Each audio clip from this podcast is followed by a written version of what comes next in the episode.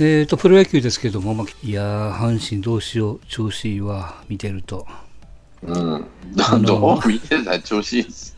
ジャイアンツを見てた？調子いい。あの、試合の勝ち負けうんぬんじゃなくて、まあ、あの、なんていうかな、まあ、阪神的に言うと、あの、江越とかね、中谷とか、陽川とか、うん、ちょっと前に入った若手と言われてる長距離砲的な人らがもう全然ダメなんですよ、今。うん、ダメない。うん。で、逆にその手前に入った、まあ、大山はギリギリでしょうけども、まあ、北条、木浪とか、まあ、糸原、うん、まあ、いわゆるこう、金本あたりの時に入ってきた選手ぐらいは、まあ、調子いいですよ。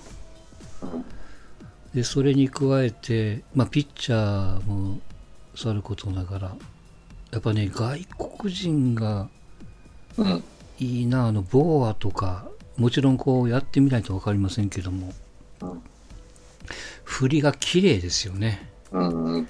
うん、ボーアはいいね。ただ、うん、落ちる球に対応できるかどうかってところやね、日本は。もちろんもちろん。すぐ投げるからね。だから、多分2月、3月なんかはもうとにかく打てるところを探されて、うんうん、それで調子乗ってたらもうね、くるっくる回るっていう感じになっちゃいますからね、まあ、その辺次第ですけど、あんまり外に出てきてないですけど、マルテがめちゃくちゃいいんですよ、今。おうん、だから外国人、今2枚使えって言われたら、そのサンズっていう、まあ、韓国の打点王じゃなくて、マルテとボーアって言いますよね。うん。うん、でこうなってくると、マルテが調子よかったら、ボーアがファーストで、マルテがサードなんですよ。あうん、ああれいないじゃん。大山出れるところがな、ままあ、外野見ちゃいいんですけど。守るか。うん、セカンドで守るじゃん。うんまあ、このね、外国人の競争がちょっとこうマルテに出てるみたいでね、ちょっとこの辺が、うん、いや、でもあの、楽しみです。知り合いの阪神ファンと今日も喋っとったんだけど、うん、藤浪の調子がどうとかこうとかっていう話になった時に、うんうん、まあこ今週山本昌のおかげで調子がいいんだっていう話をしててね。はいはい。まあ、調子がいい。うん、いいとは言い難いやろうと。とにかくフォアボール出さずに150キロ超え、まあ、この時期ちょっと早いんだけど、うん、145以上、今の時期、150近く出てたら、とりあえず第一段階合格ってしとかんと、うん、うん、シート打撃でね。うん、そうですね、だから今、実戦でも150超えてるからね。だから、あとはそうストライクを大体そんな5回まで投げることないから2回までなんで、どうせ。うんうん、うん2回で無四球で来ないと、このどう彼のテーマはそこなんだろうから、どうせ。うん、うん、まあ、いや、その、めちゃくちゃ抜け球はないからね。うん、あとはストライクがちゃんと入ってさえくれればっていうところがあるからと思うんでね、うん、お互いに。まあまあ、それがないとなぁという話をしとったんですよ。まあまあそんなプレッシャーかけずにとにかく僕も前から言ってますけども、まあ、土俵に乗れてるだけまだましやからね、うん、まあでも今シーズンだめだったらちょっと考えなあかんやろっていう阪神は手放さんとは思うけどね、うん、まあじっくりでいいと思いますよまあ阪神的にはえー、まあ去年のドラフト組は、まあ、ほぼ高校生なんでね、すぐにということはないですから。でも横浜のピッチャーがいいらしいね。うん、及川もそうだしね、評価がいいのは遠藤っていうね、相模の子かな、東海大うん、内野手だったり、うん。あの子が評価高いですよね、実践向きって言われてますわ。案外すぐサードで出てきたりしてね。うん、まあ、そんなところですよ。巨人はどうなんですか？まあ、ぼちぼちですよ。うん。うん、坂本のインフルエンザも治ったこっちゃし、毎年やってるやね、あの人。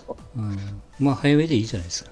うん、早めで、ちょうど休い、わざと休んでんじゃねえかなと思ってね、しんどいから。うん、何も、あの、出てきたら出てきたらやらなあかんことあるやろから。うん。うん、あとは、その、いわゆるその、まあ、セカンド争い的な。吉川がね、やっぱり使われてるな、見てると、吉川、吉川になってるなと思って、うん、うん、やっぱり吉川ですよ。まあ、白く吉川追っかけに、うん、誰？山本であり、まあ、山本、田中、うん、えー、若林かな。うん、その辺か。そこら辺の毎度おなじみの。うん。うん、とにかく吉川さえ出てくれれば、あとはなんとかなるかなと。はいはい。ジャイアンツ的には。逆に吉川が出ないとなんともならん。うん。まあ、あとはこれも前言ってました。やっぱこう山口の穴埋めですわな。うん、まあ、なんとかなるでしょう。あの、サン、サンチェスか。うん。うん、あとね、誰だったかな。うんと、桑原も一軍で投げてるからね。うん。なんかメルセが、な、何？うん、なんか肘が痛いとか言い出しちゃう。なんか言ってるね。うん。うん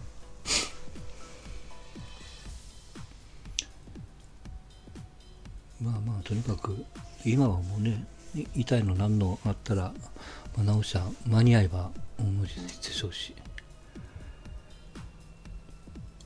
まあそんなセ・リーグはあとセ・リーグで聞くのは、まあ、中日のやっぱり石川石川いいね。もしかしたらネオより全然先にや使えるかもしれない。うん、って言われてるね。ササード周平なんで、うん、安倍マスターをどかしてセカンドに周平持っていけるかもしれないんで、うん、そうすると、もしかしたら使うかもしれない。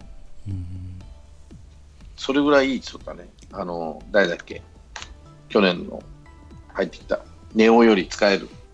うん。ネオがとにかくなんか守備がダメなんやってね。うん、うん。いや、やっぱり、ああっち行った方がいいんじゃないかな、外野。外野でしょ？まあまあ外野でね、実に出てるみたいやけども。うん、センター、レフトぐらいで。うん。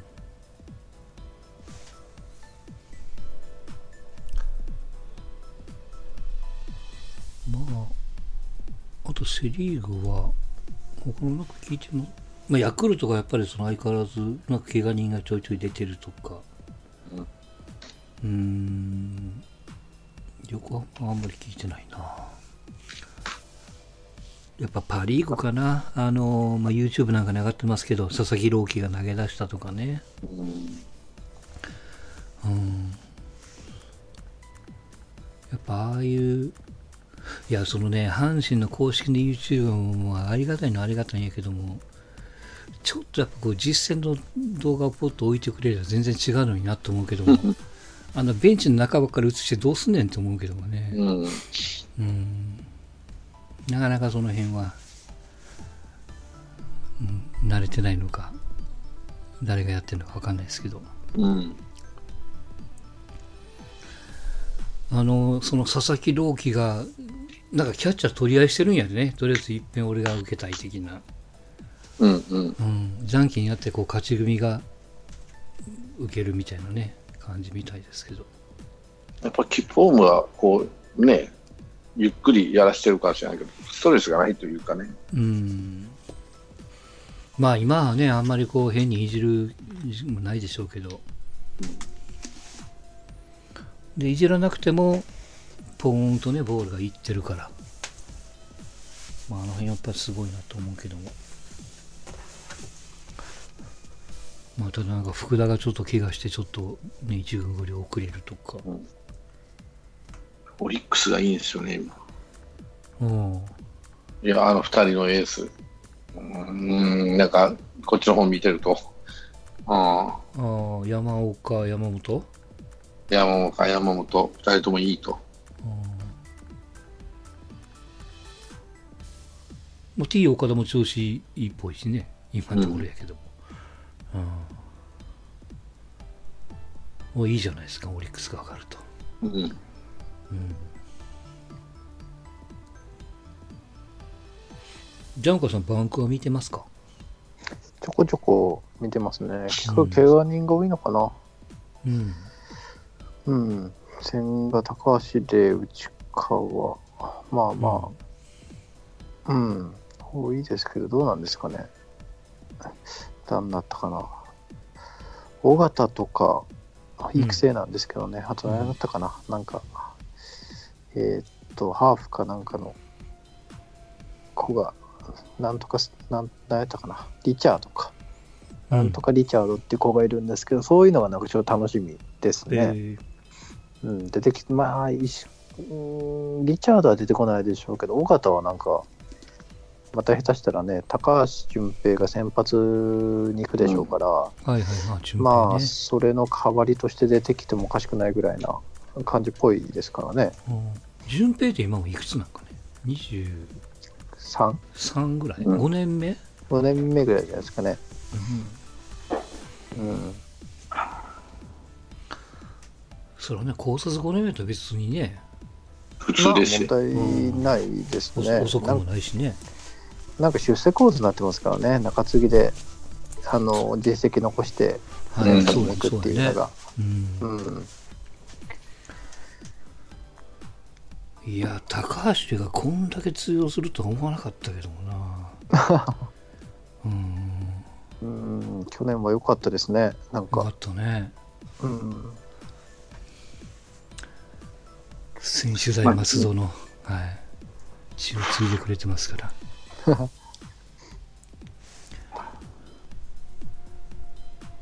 ぐらいかな。それぐらいですね。そんな終えてないですね。うん。まあ、もうすぐオープン戦ですか？がはじまだか、もうちょっとか。まだ練習試合ぐらいですか。うん、そうね。まあ、大体だから20日ぐらいぐらいかな。うん。うん。かな。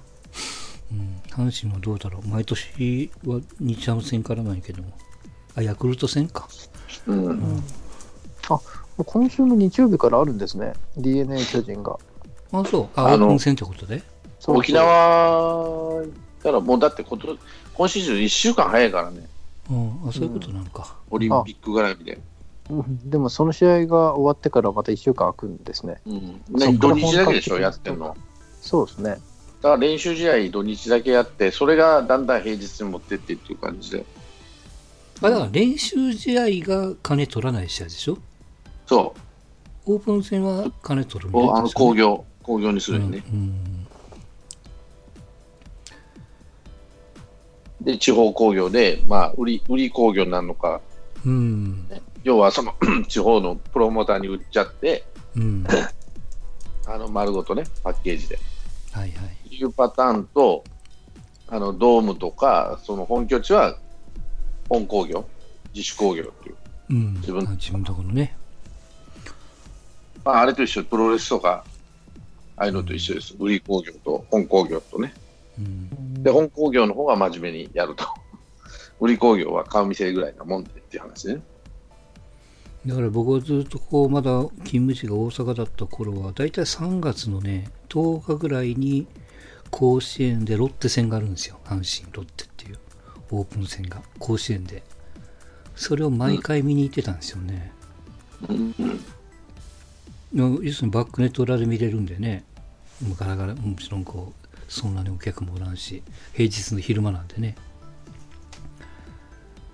まあ、あの、まあそ、そこで、当時覚えてるのは、えー、ロッテに行った遠山がオープン戦で阪神戦出てきたっていうね、年があって、遠山コールが起きるっていうね、阪神側から。まあ、まさかそのうちに阪神に戻ってくるとは思ってなかったですけどもね、そういえばね。出たり入っちゃってしたんだ、確かまあ、そのあれですか、きっかけになったのが、野村さんですけど。うん、野村。ねえ。2月の休みの日 ?11 日？いや、えっとね、あそう、休みの日や。そうそうそう。うん、あの、ちょっと速報が入って。びっくりしたな。びっくりした。なんかで俺見たぜ、最近と思ったのもあったけど、うん。うん。びっくりしたとしていいかなこれも皆さん言ってますけども、ね、奥さんが亡くなって、急にガタッと来て、本人がちょっと変な言い方ですけど、うん、まあ、あと追っかけるん違うかみたいなね、うん、うん、感じで思われてたのが。でも、何年間か間空いとるやね。もう間空いてる。うん。元気にしてたから奥さん亡くなっても、あの、表に出てね。うん。なんか何週間、4週間前、あの、彼ら正一の。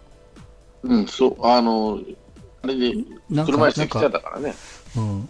パーティーじゃない中でね、その。お別れの会ね。うん。長嶋さんと歌って言うじゃないですか、話したっていうね。うん。まあ、なんか結果的に心不全かなんかなんでしょ？うん。直結性心不全って、これまた奥さんと同じシーンね、同じっていうらしいね。うん。でも野村さんとこの、なんていうのかな、まあ死んだ時にもあれだけど、やっぱり野球の頭っていうのは異常なん、異常にすごいですね。いろいろこう振り返って見てみると。うん。うん。なんていうの野球のその天才って長嶋とかさ、王さんとかさ、苦労してた分って自分がやれるのに他人がやれないっていうので苦労してたんですよね、あの人たちって意外と。うんうん、まあまあ、年取ってくるとそこのところが、ま、丸く角が取れて、ちゃんと指導ができるようになるんだけど、はいはい、野村さんっていうのはそのし自分がやれたことを体現するあの言葉にできる人、うん、うん、っていうのはその教えられるっていうかな言葉にして相手に伝えられる人っていうのでなんだ張本とかも言うけど、あの人たちも そんな指導者としてね、うん、どうかなと思うとかあるけど、あの監督とかね、指揮者としてね、やっぱりそういうところは野村さんっていうのは素晴らしいんだろうなと、うん、うん、思いましたけどね。あのー、まあ、これも YouTube ですけど、ホリエモンがね、うん。えー、喋ってて、まあ、結果的にそのホリエモンがそのライブドアのチームを仙台で作るときに、最終的に監督はオマリーやったね、あの人。うん、そう。うん。オマリーやったっけ？外国人だったよね。うん。うん、ああの、まあ、実現せんかったけど、オマリーっていうのを挙げてたんですって。話に出てたわね。うん。で、その時に、あの、そのシダックスの会長かな？社長から野村と会ってくれと。いわゆるそのホリエモンが間に入って NPB のプロ野球の監督にもう一回習いする道を作ってくれんか的なね、うん、ことを言われて対談したんですって、うん、そうするとあの要はその野球のことに関してはさっきそうじゃじゃないけどももうなんていうか野球の方はもう天才やなと、うん、その考え方といいそれから、えー、教え方といいそのプロセスがね人にこうものを伝えるその段取りがもう素晴らしいと。でなんか直近までその野村のその対談本を出す段取りをしてたんやってね。うん、このまあ今年なのか分かんないですけど、うん、まあ、それがこうなくなってしまって非常に残念やと。うんでそのとにかくその野村の凄さをこんこんと、まあ、数分にわたって喋ってましたけども。まあ、分かる分かるなというか。うん、あのあれでしょ？そのよく言われてるそのナインスコープ的なその、うん、ストライクゾーン9つに分けて。そうそうそう。あの一番印象あるのはあの人が引退して、うん、西武辞めて、はいはい、テレビ朝日の監解説やり始めたんですよね。うんうん、あの人の俺一番最初に出た本じゃないとは思うんだけど解説になって一番最初に出た本買ったのは中学生だったかな俺、うん。うん、であとナインスコープでこう野村の目みたいなこの隅っこでやってね、うん、あれがすごかったですよね、うん、ただあの人性格的にさ人に頭下げるまあ年取ってから丸くなったってみんな言うけどさ、うん、それまではやっぱりやっぱり衝突してたんですよね、いろんな人と。うん、そりゃそうやわね、よ嫁女取るか野球取るかって女取っちゃう人だからね、あの全部捨てて。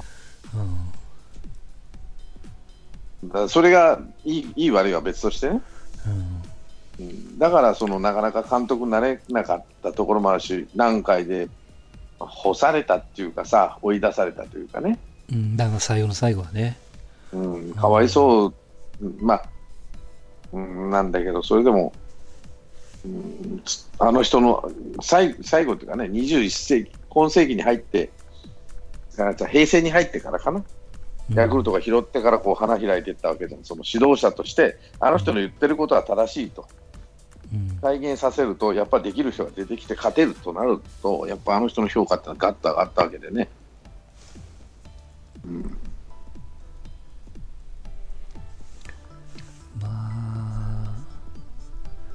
まあまあ特に、まあね、現役のとか、まあともかく、監督業の時に、まあ当然ヤクルトの時なんかもさることだから、まあ、阪神の、あの、うん、何年、3年、4年間 ?3 年間か。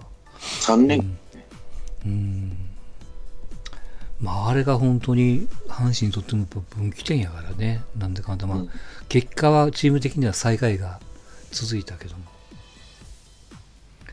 まあ、後に、その最多なを全部星野が刈り取るっていうね、うん、岡田が枯らすっていう、まあ、そんな感じになっちゃいましたけども。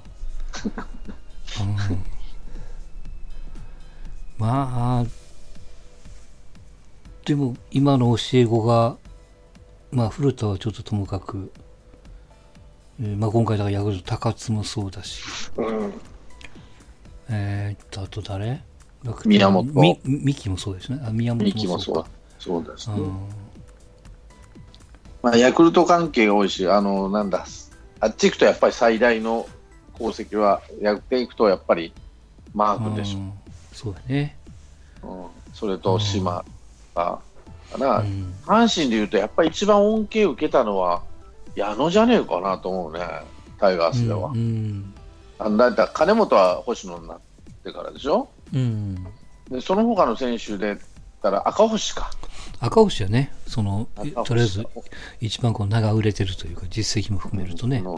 恩恵を受けたというか、その薫陶を受けて成功したったら、うん、やっぱ矢野あれ、星野がいなかった、野村がいなかったら、そのまま2番手キャッチャーが、まあ、くすぶってたんじゃないかなと思うしね、ドラゴンズは2番手キャッチャーやったからね、彼は。うんうん、中村武史の下で後ろにおって。やっぱ彼がいなかったらっていうところあると思うね。あのいろいろ言われてるね、阪神でそんなにこう、まあ、ミーティングしてないとか、なんとかかんとかって言われてる中で、えー、野村に阪神のスコアラのデータを出したら、こんだけのデータ揃ってるのになんでこれを使えへんやと。うん。うん。いや、やることやってないから、これを使わないのがようわからんみたいなね。うん。うんそれを聞いて当時のスコアラーとかデータマンなんかは、なんていうかな、そういや、野村に褒められたみたいなね、うん、ことがあったみたいですけど。まあ、あれか、楽天に入って、楽天優勝はだからヤクルトの時だけ？そうやね、タイガースも。阪神も楽天もそうか。うん、自分の時はあかんかったもんね。その後の人はね、美味しい思いをしてるから。うん、うんまあまあ、だからその育てる人と、まあでもヤクルトの時は、どんずべりのチームやったからね、それまでと橋さんとか、うん、まあその前も関根さんとか、もうね、4位から上に行ったことがないっていうようなチームやったんやけど、うん、疲労感の時にまぐれで優勝しちゃったらね、大変なことになっちゃってっていうか、うん、その次の年すぐ疲労がクビになっちゃってっていうことで。うん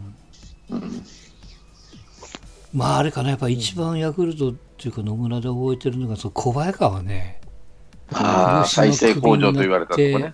そう、ヤクルトに来て、開幕戦ですよ。斎藤から3つホームラン、ね。斎藤正樹から3つバンバンバンってやられてね。確かね。そう。うん。なんか、あの、なんていうんですかね、こう、小早川3連発って要は、うん、ね、あの時の巨人って要は金満補強で、まあ、うん、まあ夢のチームみたいな、ね、言われ方もこう、うん、されつつも戦力外をこううまく使う。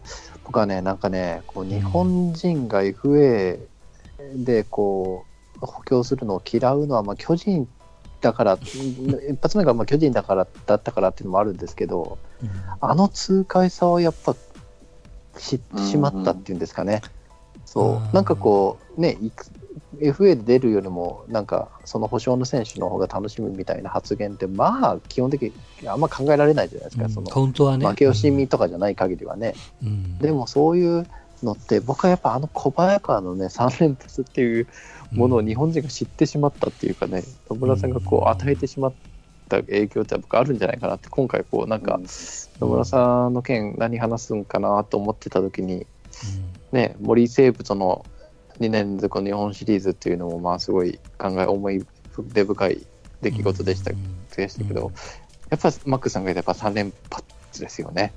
あの、うん。やっぱもう、ああいう使い方っていうんですかね。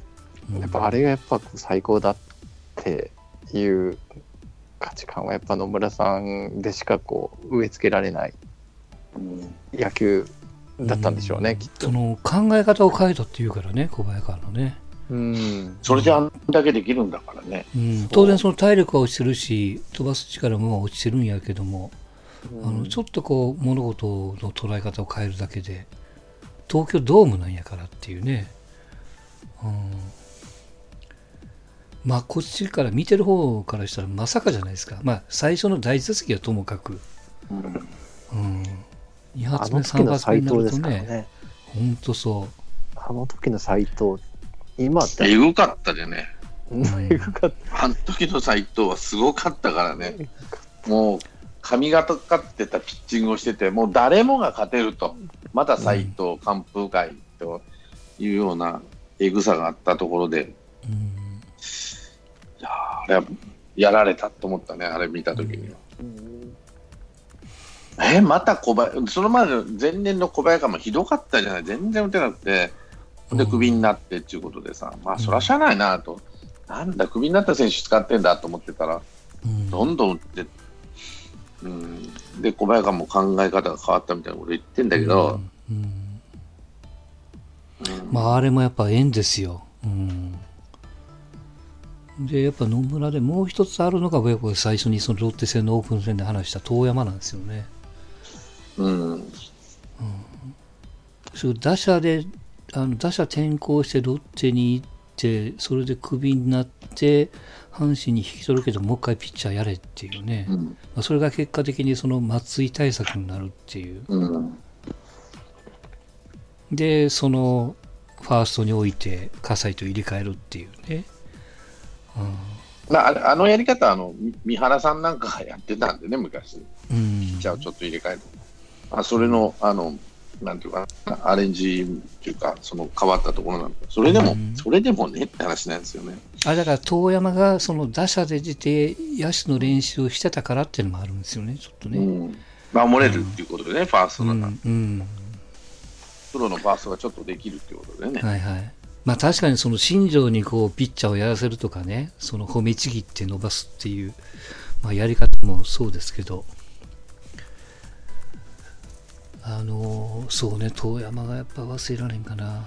逆にあの批判を食らったのがあの、えーと、ダリル・メイですよ確か。野村と会わなかったのが、まあ、結果的にこう、ね、大喧嘩して出て巨人に行くんですけど。巨人でまあ、バカ 頑張ってくれたんですけど、うん、いや野村さんで一番印象にあるっつったらやっぱり俺ねアブさんなんですよ、アブさん漫画で、だから何回の試合なんかめったに見ないじゃないですか、小学生なんざ。まあまあ、そうね、そうね。あの、大阪におって、俺、三重県におったんだけど、三重県におってね。でも野球漫画好きだったから、アブさんで、こんな人いるんだと。監督でキャッチャーなの、うん、えーって感じでどう、どういう人だろうって見てたら、まあ、ね、面白かったんで、アブさんが浸水していくんですけどね、どんどんと。野村君が。で、結局、でも野村さん、ロッテにるんだけど、その、うん、女取るか、野球取るかっつって揉めてね、川勝オーナーと。うん、で、鶴岡にやられたとかなんとか言ってね、余計な一言 出てくるんですけど、うん、で、またそこからアブさんが、もう終わんのかなと思ったんですよ、あそこでね。漫画としてね。でも続いてって、まあ、毎週出てた野村さんは出なくなるんだけど、毎回出てた野村さん、出なくなると、たまにちょいちょいと出てくると、やっぱりその、うん、面白いというか、あの水島新司がこうの、あの人のプロ野球漫画に必ず野村克也をキーにしてるんですよね。うんうん野球野球教の歌でも野村克也出したりとかね。はいうん、で、ドカベンのプロ野球編ではなヤクルトの監督やらしてね、うんやってたんで、そこで絡ましたりとか。うんあれか、え、で、ロッテで監督やらんかって言われてたんやね。やってないです。ロッテは、あの時は、山内さんか誰かだったかな忘れちゃったけど、張本うんから来るんで、張本もちょっとかぶってんじゃないかなし、あれでは。うんで、後に西武に行って、そこで江夏と一緒になるんですよね。だから西武も野村を使い、野村か広岡になって、ああ、そういうことか。監督にしてないんですよね。してないよね。結局は。うん、うんでそうね。広岡になって森になってっていうところなんで、キャッチャーとしては森の方を使ったっていうことになって、やっぱり野村は嫁がおるからうっとうしいっていうのがあって、うん。ところがヤクルトうまいこと、嫁がタレント活動してる間に野村さんはヤクルトの監督やってたんで、うん。あの現場介入しなくなったと。うん言われてるんですね。それまではやっぱり何回の時には、あ皆さん嫌がったの現場介入してたっていうんだよね、あのさ社長さんが。うん。ロッカールーム来てど怒ってたとかね。うん。うん。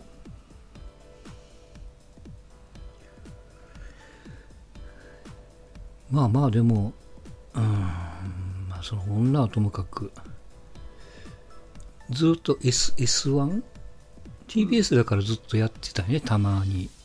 の野村の、野村スコープじゃない、なんかなんか、たまにその一試合だけ解説をやるとかね、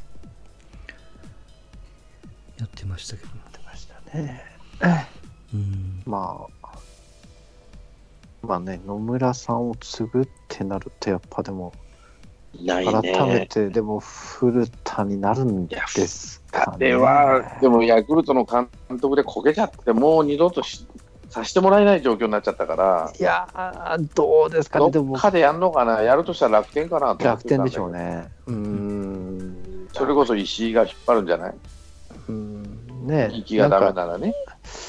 古田と野村のインタビューみたいな、こう対談みたいな感じで、お前もう一回やらんとっていう、あれはね、ちょっとなんかあれ見ちゃうと、こう、どっかでもう一回やってほしいなってうん。思い、ね、で、まあ、それができるのは、楽天なんですかね。あとの、ノムさんの縁があるとこってなると楽天？くらいか。うん。もまあ、楽天なんかいい感じで、まあもともとそのやれソフトバンクだとかっていう話も一時あったぐらいだからね。う、そうですね。うん、バンクはもうちょっと後ろがだいぶ疲れてきてるから、多分そうやね。ここで戸ざまは。国母とか浮いちゃってるからね、ううんん、ないでしょうから、楽天か西武か。まあど。っかあると思うけどな。あ、西武じゃないわ。あ早く。阪神はどうですか？ないか。阪神、うん、阪神。矢野矢野矢野矢野の後。矢野の後、あでも関西出身やからね、兵庫県出身やで、うん。うんない話じゃい意外意外とオリックスにスッとなってたりしてね。うんお金に引っ張ってね。そらまあでも本当すごい人だったんでしょうな。その現役を知ってる人からしてもやっぱりねずっとやっぱり今の若い人って大体こうヤクルトの監督時代のイメージしかないと思うんですよね、ヤクうん、そこからこう監督で阪神行って楽天行ってみたいな。現役の時はほとんどの人し知らないでしょ。うん。俺見てたのは、オールスターぐらいですよ。だって優勝しないもん、何回なんか、めったなことないと。思う。うん。あそうやね。テレビでもやらないしね基本ね。そうそう、やらないし、日本シリーズも出ないから、やっぱオールスターぐらいだったかな、あのここの人とか土井さんとかね、近鉄とか太平洋に行ってた。いやそうやと思うな。うん、だからいないんです、あの未知の競合みたいなところがあって、ジャイアンツファンとかね、そういうテレビ見る小学生に、当時の小学生から見たら、うん。それはパ・リーグ人気ないわって話なんやけど、うん。うん。まあでもなんかこう、すごい合理的なイメージありますけど、伊藤智人ああ、はいはい。そうね。ね、うん、ぶっ壊したっていう。壊しちゃった話ね。うん、あるから、まあまあ。美化ね、しすぎるのもなと思いながらも。うん、これは自分でも言ってるからね、うん、最後にね、伊藤使いすぎちゃったと。うん、あのスライダー、だからあの人もあのスライダーに惚れ込んじゃったわけね。うん、確か稲尾のスライダーよりすごいって言ってたんかな、うん、最初見たときに。ね、なので、あのスライダーの幻想を見ちゃったんだけど、あれは無理したら壊れるよっていうのは分かってたと思うけどな、野茂さんやったら。でも使いたかったよな。使いたかったでしょうね。でも150球、関東、関東みたいな感じですよね。150キロの直球と140何本の、もう、ちょっと曲がるスライダーとさ、うん、そりゃ欲しいよなと思うもん、俺。あれ、今、伊藤の人、どこにいるんやったっけ？えー、っと、楽天に楽天のピッチングコーチじゃないかな。あ、そう。うん、すげえな。だから逆にその、石井が後継いでんのかいね。どうなんやろかな。うん。監督としてはやっぱり本当言うように、やっぱ古田がね、ちょっとどっかで。タイガースしかない。タイガースか、うん、楽天。ロッテとかもないでしょ、ロパ・リーグで言うと、あ、オリックスかな。うん、まあね、野村さんが今のいる監督や監督の器の人間がいないって言って、お前ぐらいしかいねえんだみたいなことまで言われた人ですからね、うん、まあ、ヤクルトの失敗まあ、確かにあの一番時間かけて成功させたのは古田やでね、ただ、うん、本人のプライドがこんなに高いとは思ってなかったって野村さんが言うからね。プライドが高いんで、もうこけたくないと思うでしょ、本人としてはね。で、お金儲かってんじゃん、それだけじゃなくて。まあね。お金の部分でいやね。うん、ただ54、5なんで、そうそう。まあ、60超えてもやれる商売ですけど、監督。うんちょっとやっぱりね、やっぱりこう球団に、まあ、監督でもさ本人のプライドもあるやろうけども、監督でなくてもいいから、やっぱりなんか何らかの形で戻らないと、うん、もう一回は。そうですね。うん、そう、まあね、誰が後継っつったら彼が後継でしょうからね。うん、そうかな。うん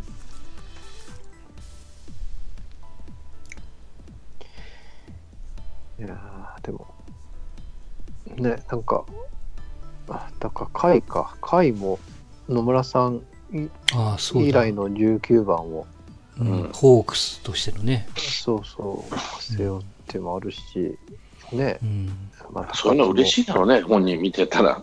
うん、いやね、ずっとここう、お前がっていう、まあ、境遇が似てるっていうのもあったみたいですけどね、うん、母子家庭でっていうような。あれ、欠番やったんじゃないんですよ、19いや、欠番じゃない。あの、山内貴則とかつけてたもん。すぐつけたよ、ピッチャーが。うん。うん、もう、何回としてはもう本当に、あの、なんだ、追い出した形になるから、はいはい、すぐ誰か19番つけたはずですよ。うんうん、そんな優しいチームじゃなかったもん、当時の川勝さんは。あんなに広岡、広岡じゃない、鶴岡にやられたっつってね、バーンと言っちゃったくらいだから、あの場でね。よっぽどやったんやと思うけどね。よっぽど腹に据えかねたというか、言われたったというか、うん、うん、まあでも本当、何もかも捨てて飛んでいけるまあ、奥さんと一緒におれるからいいんじゃないですか？でもそ、その人にね、ああでもない、こうでもないって言われた時期もあったじゃない。うん、今さ、手のひら返したように、あの、なんだ、おしどり夫婦だって言うけど、当時のワイドショーなんかひどいもんだったじゃない。本当にマスコミってひどいなと思って見てるもん。当時のマスコミ何言ったか、お前、もう一回再放送しろよと思うぐらいだけど。朝浅香光代とね。そう、私は許さないから始まってさ、うん。うん、あ面白いさ、それだけじゃなくてさ、なんだ、恫喝しただの、金引っ張っただのさ、人の話なんてどうでもいいじゃんと思った話をね、一生懸命やってたんですけど、